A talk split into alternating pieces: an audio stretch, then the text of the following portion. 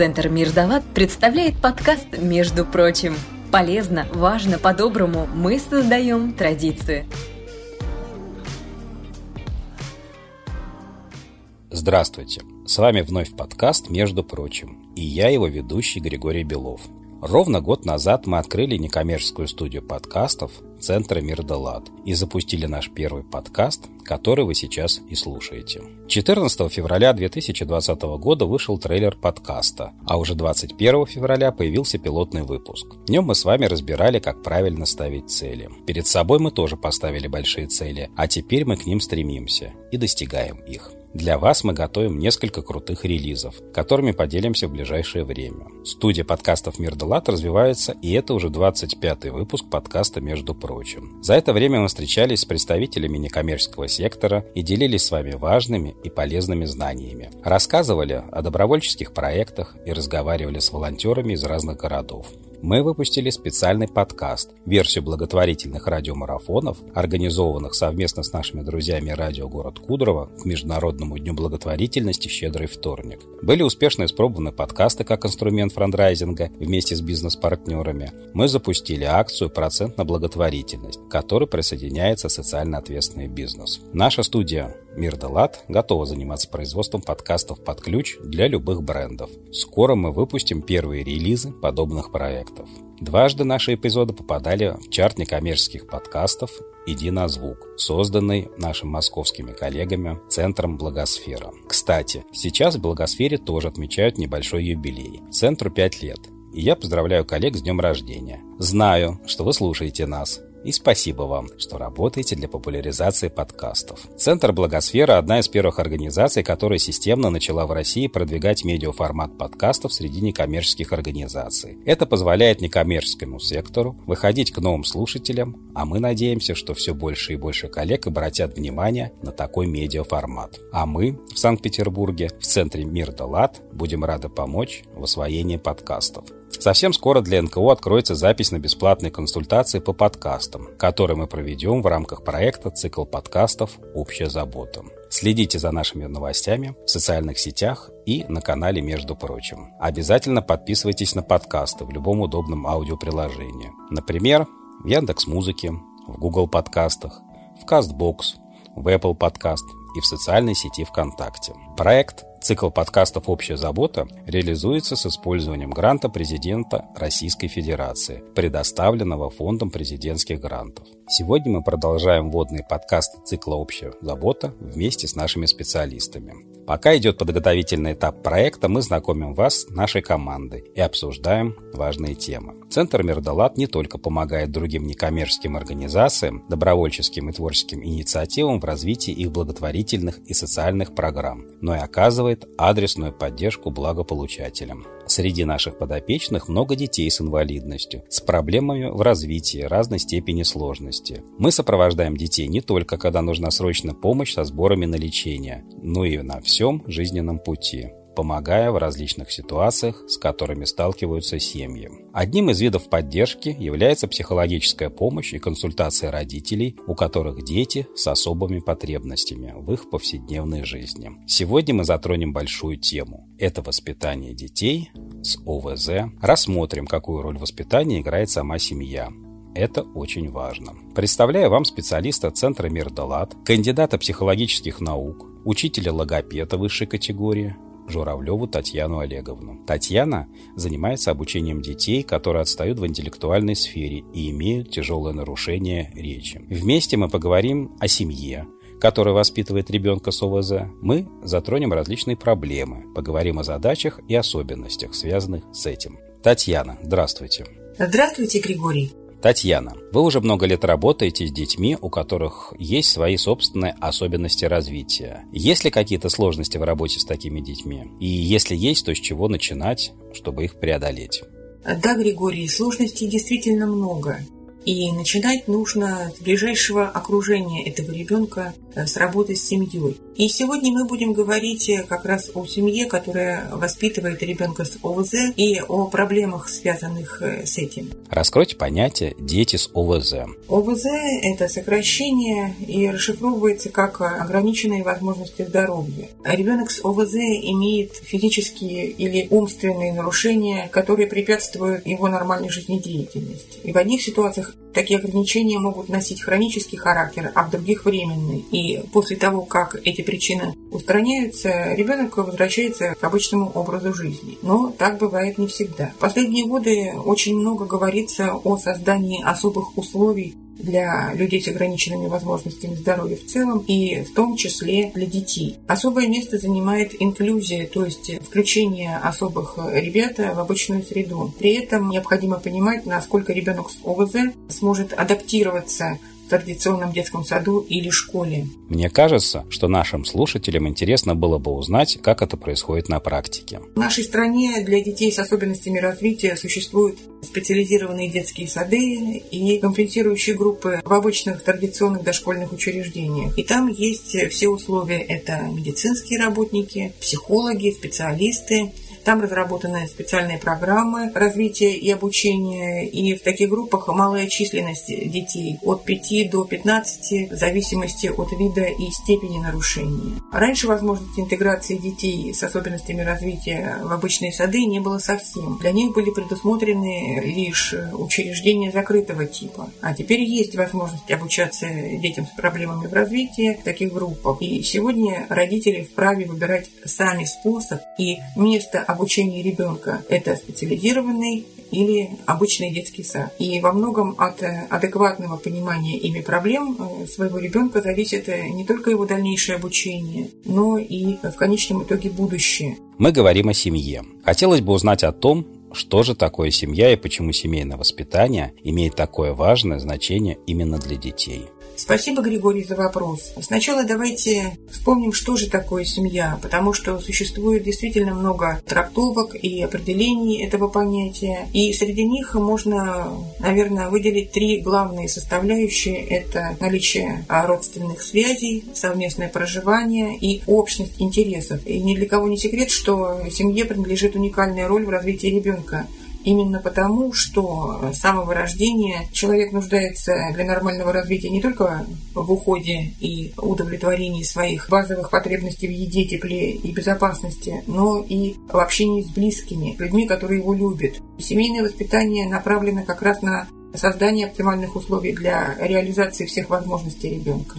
Татьяна, а всегда ли отношение к обучению детей с проблемами в развитии было таким, как сейчас? А как проходило их обучение раньше? Благодаря закону об образовании Российской Федерации от 2014 э, года такие дети получили возможность обучения вне зависимости от ограничений их здоровья. Дошкольное обучение стало теперь первичным этапом получения образования. И совсем недавно дети с тяжелыми и множественными нарушениями рассматривались как необучаемые. И это на многие годы сформировало в обществе негативные стереотипы относительно таких детей. И такие дети находились дома, и все тяготы тяготы по уходу ложились на плечи их родителей. Для семьи, которая воспитывает ребенка с проблемами в развитии, целью воспитания является адаптация к социуму, достижение таким ребенком самостоятельности и независимости. И это особенно касается детей с ОВЗ, имеющих э, задержку психического развития или ЗПР.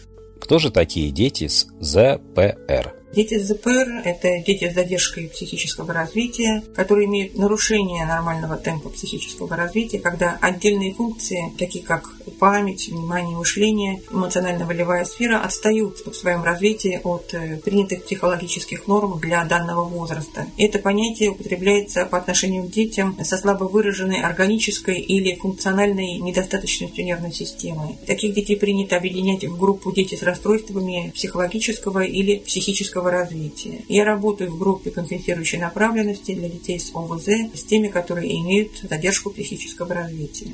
Мы узнали, что обозначают такие аббревиатуры, как ОВЗ и ЗРП. Имеет ли какие-то особенности семья, в которой растет ребенок с ОВЗ? Да, Григорий, существует ряд различий между семьями, которые воспитывают ребенка с проблемами в развитии, и без них. Расскажите нам о них. Несмотря на всю важность и ценность воспитания ребенка с ОВЗ в семье, а многие родители недооценивают процесс развития ребенка, роль воспитания его и тормозят его развитие. И зависит это от разных факторов, и социальных, и культурных, и экономических. К социальным и культурным относятся уровень образования родителей, культура семьи. Надо начать разговор с того, что родители, которые имеют детей с проблемами в развитии, не получали, конечно, специального образования. И это им не позволяет составить полную картину реального состояния ребенка. Это касается как и речевого, так и интеллектуального развития. И впервые о том, что ребенок имеет какие-то проблемы в развитии, родители могут услышать от педагогов группы, в которую ходит ребенок в детском саду, если он не справляется с программой дошкольного образования, либо в поликлинике от врачей, скорее всего, от неврологов. И тогда родителям предлагается собрать пакет документов для того, чтобы ребенок пошел на комиссию и получил направление в группу компенсирующего развития. При этом родители имеют право не отводить ребенка на комиссию. И в этом случае они не задумываются о том, что из-за их амбиций ребенок оказывается без помощи специалистов в массовом детском саду, находясь в группе, где одновременно находится 25-30 детей. В массовых группах ежегодно проводится логопедами логопедическое обследование. Дети с задержкой психического развития могут быть также выявлены при этом и тоже тогда направляются на комиссию. И надо сказать, что дети для того, чтобы они поступили в корректирующую группу, где будут обучаться, они должны стать на учет у невролога и психиатра и получать медикаментозное лечение, а также наблюдаться каждые полгода у этих специалистов. Но родители даже после того, как поступили в компенсирующую группу и после двухлетнего пребывания в такой группе считают, что у их ребенка имеются только логопедические проблемы, а на самом деле имеется, конечно, задержка интеллектуального развития их детей. Ну, можно привести в связи с этим такой пример, что ребенок э, пяти лет пришел в этом году к нам в группу, у него наблюдаются тяжелые нарушения речи, задержка психического развития, и он не говорит. До этого возраста ребенок не посещал никакое дошкольное учреждение и не получал помощи, так как его мама стеснялась его и считала, что он необучаемый. Ребенок первые два месяца только плакал и визжал, и выражал таким способом свои желания, сидел у двери и только ждал маму. А сейчас, по прошествии пяти месяцев, он уже с удовольствием стал общаться с детьми, со взрослыми в группе, и с интересом ходит на занятия, и эмоциональный фон его стабилизировался, и появилась даже фразовая речь. Возвращаясь к тому, что родители недооценивают процесс развития ребенка, можно также еще и сказать, что бывают объективные причины, такие как занятость родителей на работе. Например, родители также могут э, сами являться инвалидами. Мама может воспитывать ребенка одна, или оба родителя вынуждены работать как раз с утра до вечера, и дети предоставлены сами себе. Они мало читают, зависимы от гаджетов, и в основном дети с родителями в выходные смотрят телевизор, ну или играют в планшет. Последнюю прочитанную книгу они называют, а игру в телефоне не называют, вернее, а в телефоне помнят игру очень хорошо. Многие семьи имеют и другие возможности, не только смотреть телевизор. Если семья, которая воспитывает ребенка с проблемами в развитии, имеет высокий уровень доходов, существуют ли затруднения в воспитании такого ребенка? Да, к сожалению. Иногда в семьях с высоким материальным достатком отношение к работе специалистов и, в общем-то, ко всему педагогическому персоналу достаточно пренебрежительное. И избалованные дети не чувствуют дистанцию по отношению к взрослым и пытаются заставить всех действовать по их правилам. Ну, начиная с того, например, что ребенок ко всем взрослым обращается на «ты», и заканчивается тем, что ребенок раздает просто всем приказания, относится ко всем педагогам группы как к обслуживающему персоналу персоналу. Одни дети начинают обзывать и оскорблять взрослых, которые им сказали «нет», и Другие пытаются даже ударить и детей, и взрослых, чтобы выполняли их требования. Изменение стиля воспитания ребенка требует, конечно, дополнительных усилий со стороны педагогов, и приходится в таких случаях объяснять не только ребенку, но и его родителям правила адекватного общения, адекватной коммуникации. А что вы можете сказать по поводу состава семьи? Имеют ли бабушки и дедушки влияние на процесс формирования ребенка? Да, и структура семьи тоже влияет на формирование личности ребенка и на его развитие. Каждый год к нам в группу приходят дети из многодетных и неполных семей. И иногда в таких семьях дети чувствуют нехватку родительской любви и заботы и внимания. Часто дети из полных, но неблагополучных семей ведут себя так, как характерно себя вести детям в детских домах. Они бегут ко взрослым, пытаются обнять их за шею, прижаться всем телом, называют мамой. То есть есть э, восполнить пытаются недостаток любви собственной мамы. И часто родители в таких семьях пьют. Ребенок не чувствует себя в безопасности, ему, конечно, требуется оказание психологической помощи. И только после выяснения всех причин такого состояния ребенка, который постоянно плачет, после диагностики, начинается работа, которая приводит к улучшению его эмоционального состояния, и после этого уже можно начинать обучение по формированию навыков чтения, письма и счета и развития речи. В прошлом году к нам привели ребенка, родители которого решили развестись, и мама стала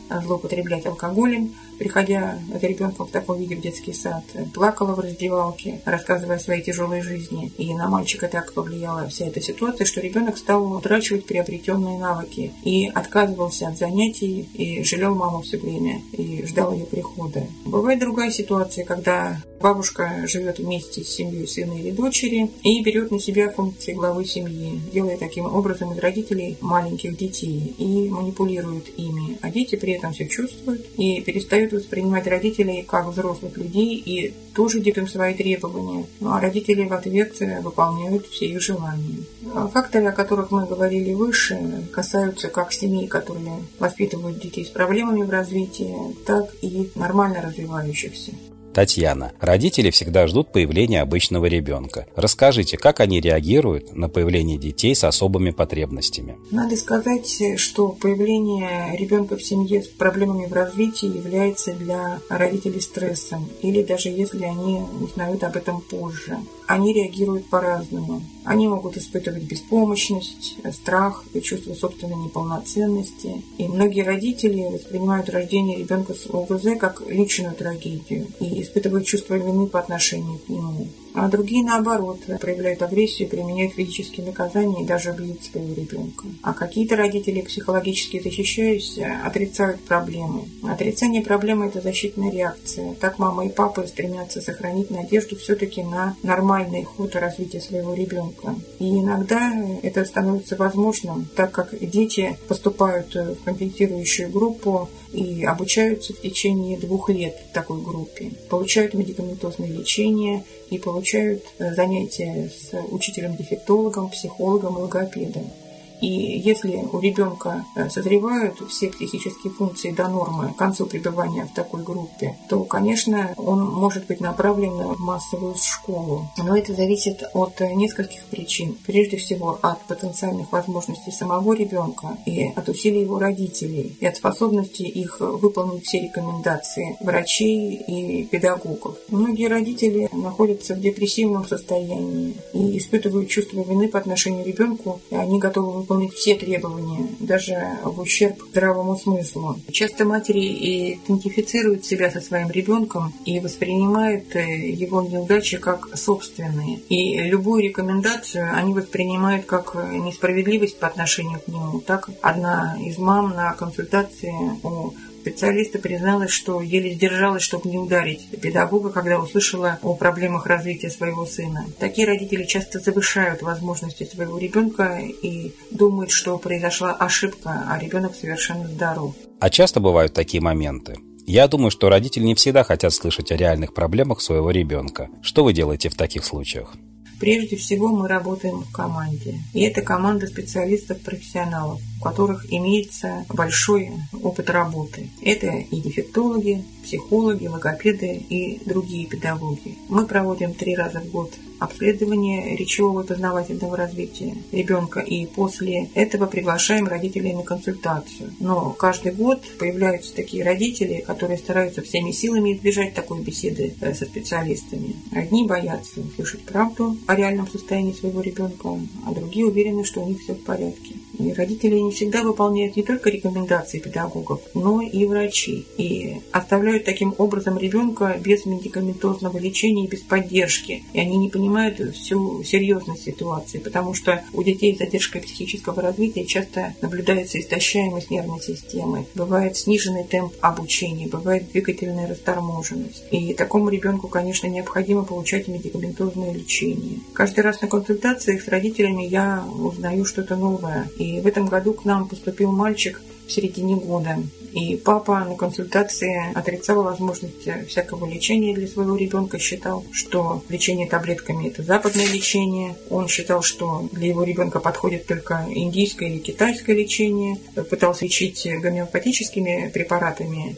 И продолжая разговор о том, что родители часто неадекватно воспринимают проблемы своих детей, надо заметить, что родители детей аутистов, которые тоже теперь поступают к нам в группы для детей ЗПР, склонны считать своих детей одаренными в какой-либо области. И родители таких детей игнорируют часто интеллектуальные проблемы привела сына в компенсирующую группу, и в документах было записано, что ребенок имеет аутистический спектр и задержку психического развития. Мама утверждала, что ребенок уже изучает астрономию и математику за третий класс школы, но ребенок при этом не знал ни одной сказки, у него были навязчивые идеи, стереотипные действия, и он с трудом овладевал программой для дошкольного возраста по обучению чтению и письму, а мама считала, что ее ребенок одаренный и не нуждается в медикаментозном лечении, должен обучаться в массовой школе или для одаренных детей. Татьяна, как вы думаете, почему все-таки родители испытывают столько сложностей при воспитании детей с особыми потребностями? Родители испытывают длительные эмоциональные переживания и пытаются таким образом защитить себя от такой ситуации. И мы уже говорили о том, что родители пытаются избежать прихода на консультацию к специалисту, а другим способом избегания бывает э, нежелание родителей проявлять себя в общественной жизни группы детского сада, где находится их ребенок. И когда мы приглашаем родителей родителей на детские праздники, то некоторые не приходят в течение года вообще, и, естественно, ребенок плачет и огорчается, и считает себя нелюбимым, и чувствует себя виноватым в чем-то. А иногда чувство родителей стеснения и вины усиливают друг друга, и семья тогда чувствует несправедливость появления такого ребенка именно в их семье, а особенно если это ребенок уже не первый и замыкается, переставая совсем поддерживать активные контакты с внешним миром. А для успешного развития ребенка нужен благоприятный микроклимат и общение с друзьями, с социумом. А всегда ли родители понимают, какая то ответственность иметь ребенка с особыми возможностями здоровья? Родители, мечтая о ребенке, часто не задумываются о том, какая это большая ответственность. Конвенция ООН о правах ребенка, Конституция нашего государства и Семейный кодекс говорят, что воспитание – это не столько право родителей, сколько ответственность. И родители должны понимать, что именно и для чего они делают. По данным психологических исследований, ребенок, который проживает в семье, он развивает свою личность лучше, чем в условиях, которые предоставляются ему государством. И здесь мне хотелось бы сказать слова благодарности э, Людмиле Михайловне Шипицыной, э, под руководством которой было проведено много исследований об особенностях э, развития детей с ОВЗ, и в том числе мое диссертационное исследование на тему общения детей-сирот с задержкой психического развития. Она была моим научным руководителем, и Людмила Михайловна – это очень добрый и светлый человек. Она была доктором биологических наук, заслуженным деятелем науки Российской Федерации. И я буду всегда с благодарностью вспоминать ее помощь, поддержку и веру в меня. Возвращаясь к теме нашей сегодняшней беседы, хочу сказать, что многие родители недооценивают свою роль в воспитании ребенка и тормозят его развитие по разным причинам. Но прежде всего, потому что неадекватно воспринимают своего ребенка. Поделитесь своими мыслями на эту тему. Как родители воспринимают своего ребенка? Родители воспринимают по-разному своего ребенка, и в работе с родителями важно учитывать стили или способы взаимодействия семейного воспитания и восприятия ими. Существует три вида восприятия родителями ребенка. Это естественное, которое, к сожалению, встречается очень редко, когда родители воспринимают своего ребенка таким, какой он есть. Чаще всего происходит завышение возможностей ребенка, о котором мы говорили раньше. И бывает так, что родители эмоционально отвергают ребенка. Они считают его плохим, испытывают досаду, не уважают его. Так мама, например, которая не может выйти на работу и чувствует себя нереализованной, несчастной, и она во всех своих проблемах э, винит ребенка, наказывая его и бьет. А иногда происходит э, инфантилизация или инвалидизация детей. Постоянное чувство жалости родители испытывают к ребенку. Они не обучают своих детей самостоятельности и предполагают, что они научатся всему позже. И это приводит к тому, что часто ребенок к шести, а иногда и к семи годам не умеет держать ложку, не одевается самостоятельно. Хотя, конечно, научить этому в семье можно было гораздо раньше. Вот однажды к нам привели мальчика, родители которого в протяжении трех лет получали одни и те же рекомендации. Но изменений не происходило, потому что ребенок воспринимался своими родителями как младенец, и они все делали за него,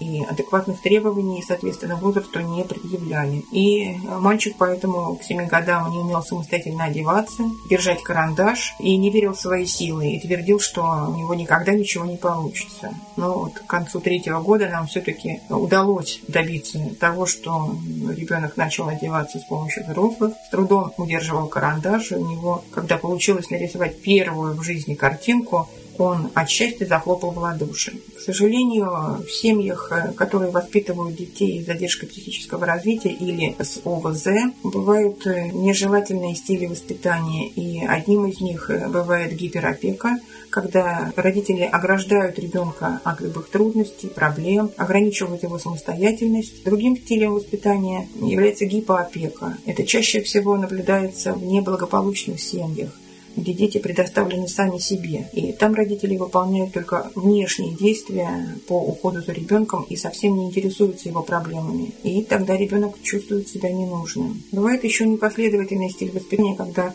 каждый из родителей предъявляет свои требования, и они противоречивы и могут меняться каждый день. Ребенок лишается тогда ощущения стабильности и уверенности, и непоследовательные стили формируют тревожность, неуверенность в своих силах у ребенка. Перечисленные виды детско-родительских отношений являются проявлением нарушенных типов восприятия, а неправильный тип семейного воспитания препятствует развитию ребенка. Причины, которые влияют на детско-родительские отношения в семьях, которые воспитывают ребенка с ОВЗ, связаны с нарушением прежде всего эмоционально-психологического состояния ребенка. К сожалению, социально желательное восприятие естественное своего ребенка является редким, то есть необходимо воспринимать ребенка таким, какой он есть, со всеми его достоинствами, に。И недостатками и уважать его личность. И если родители принимают ситуацию, видят и понимают особенности развития своего ребенка, то, конечно, при этом поиск оптимальных путей развития малыша становится нашей общей задачей. И тогда реабилитация ребенка происходит быстрее и эффективнее. К сожалению, количество детей с проблемами в развитии увеличивается год от года. И родители часто не знают, к какому специалисту обратиться и когда. Хочу предложить родителям, чтобы они обращали внимание на время появления речи или ее отсутствие и обращались к неврологам. Бывает так, что трудно сразу определить, какая проблема носит первичный характер, речевая или интеллектуальная. Но в любом случае оставлять ребенка без помощи нельзя. И если ребенок не говорит, это всего лишь один симптом, который может э, указывать на различные проблемы. И структура нарушений может быть при этом разной. Например, у одного ребенка может быть задержка речевого развития, а у другого нарушены и остальные сферы – познавательная, эмоционально-волевая и поведенческая. И, следовательно, коррекция тогда будет строиться по-разному. Мне хотелось бы обратиться к родителям, которые воспитывают детей с различными проблемами. Дорогие родители, мы верим в ваших детей вместе с вами. Мы будем их поддерживать, развивать, обучать и воспитывать всегда. Когда вам трудно, когда вы разочаровались, не опускайте руки. Слушайте рекомендации педагогов своих детей. Есть люди, которые знают, что делать, чтобы помочь вашему ребенку. Это мы, те, кто получил специальное образование, кто имеет огромный опыт работы и кому не безразличны вы и ваши дети. Пусть идут годы, и меняются президенты и мэры, а учителя по-прежнему на своем посту. И это уже не просто работа, это образ жизни и это призвание. Все наши знания и умения для вас и ваших детей, для наших детей. Вместе мы справимся. Татьяна, Спасибо за такое замечательное и важное обращение к родителям. Тема воспитания детей с ОВЗ, да и вообще воспитание и взаимодействие родителей в любых семьях настолько важная и обширная тема, что мы обязательно к ней вернемся. Данный выпуск проходил в рамках проекта «Цикл подкастов «Общая забота», в котором мы продолжаем встречаться с неслучайными благотворительностями людьми, с представителями НКО и социально ответственного бизнеса. Каждому нашему гостю есть чем поделиться с вами. Мы представляем методики и эффективные практики некоммерческого сектора, а также инструменты, которые могут помогать НКО в их деятельности. Оставайтесь с нами. Если вы представитель НКО и вам есть чем поделиться с нашими слушателями, рассказать о своих эффективных практиках и своей работе, то приглашаем вас принять участие в проекте. Напишите нам на электронную почту подкаст собака мирдалат.ру или звоните по телефону плюс 7 812 275 43. Обязательно поставьте нам оценку и напишите комментарии в Apple Podcast. Ваша активность позволяет увидеть нашу работу большему числу пользователей интернета. Над выпуском для вас работали я, ведущий подкаста технический директор студии «Мирдалат» Григорий Белов, автор и выпускающий редактор Алексей Сухов, звукорежиссер Сергей Кузнецов и инженер проекта Александр Белов. Между прочим, помогать легко. Отправь смс на номер 3443 с текстом «ЛАД-200», где 200 любая сумма пожертвования. С вами был подкаст Центра «Мир Далат», между прочим. Ждем вас снова!